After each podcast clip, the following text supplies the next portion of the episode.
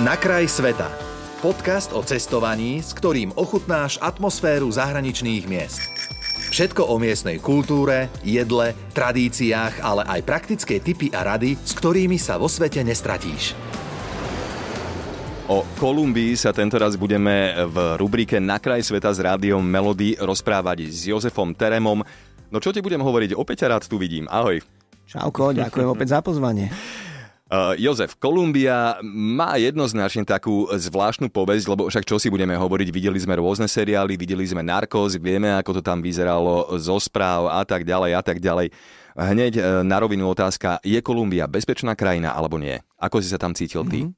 Toto je otázka, ktorú mi v podstate dáva každý, mm. lebo je to veľmi pochopiteľná otázka.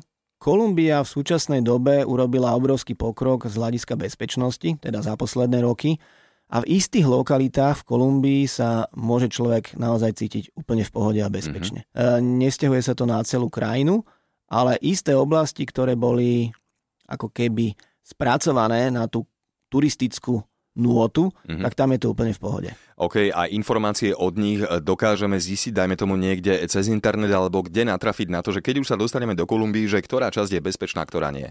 Áno, myslím si, že skoro mm, všetky informácie, ktoré sú z hľadiska bezpečnosti a rád ohľadne toho, čo v Kolumbii navštíviť, sú bežne dostupné na mm-hmm. internete. Mm-hmm. A čo si všímam, tak Kolumbia má prepracovaný turistický okruh, ktorý siaha od moru až do vnútrozemia, ktorý je v podstate dnes už bezpečný mm. a cesty na tých 90% všetkých návštevníkov kopírujú tento okruh. Aha. To znamená, že je to pobrežie, mesto ako napríklad Tyrona, je to staré centrum Bogoty, uh-huh. potom je to mestečko Villa de Leila, potom je to obrovská solná katedrála, je to mestečko v kavom regióne Salento, takže sem chodí asi väčšina návštevníkov a tu turistická policia urobila naozaj obrovskú, obrovský kus práce, je to myslím si, že dosť bezpečné.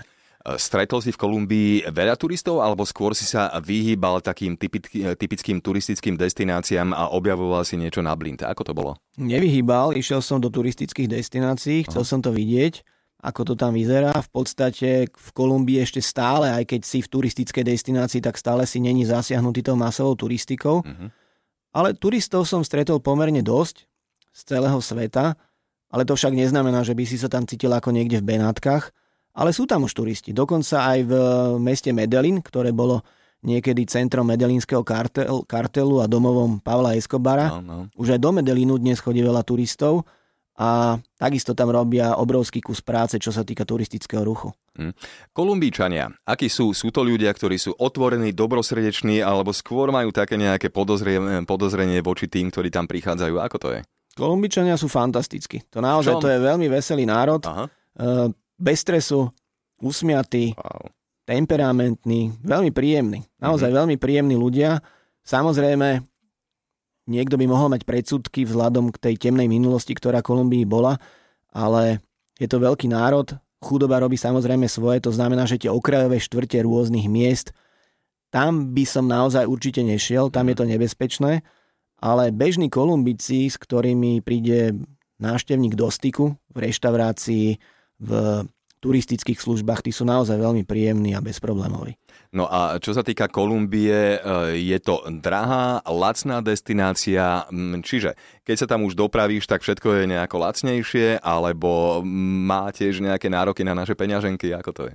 Nepovažoval by som Kolumbiu za drahú, ale samozrejme je rozdiel v tom, či ideš do reštaurácie v centre mesta, do dobrej reštaurácie, alebo či si ideš dať street food, ktorý je takisto mm-hmm. vynikajúci.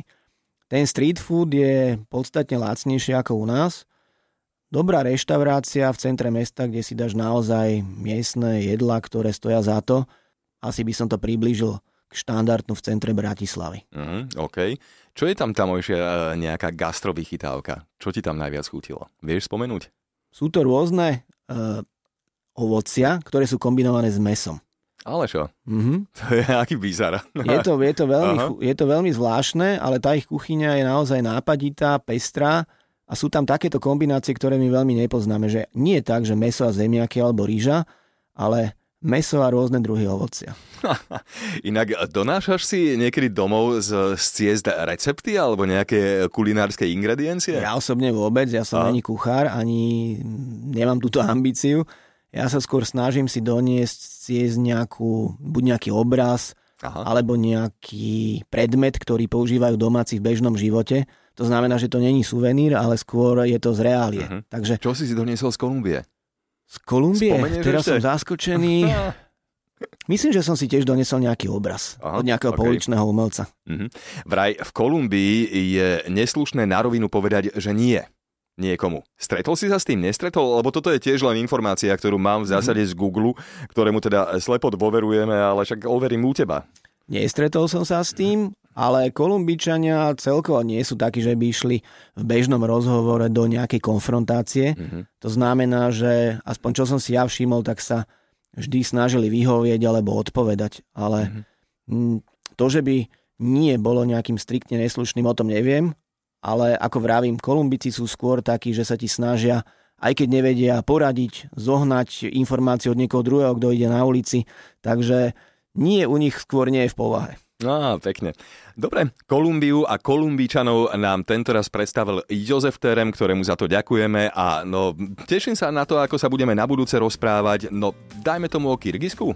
Môže byť. OK, pekný deň, čau. Ďakujem za pozvanie. Počúval si podcast Na kraj sveta. Viac cestovateľských typov či zážitkov si môžeš vypočuť na Podmaze, vo svojej podcastovej aplikácii alebo sa o nich dočítať na webe Rádia Melody.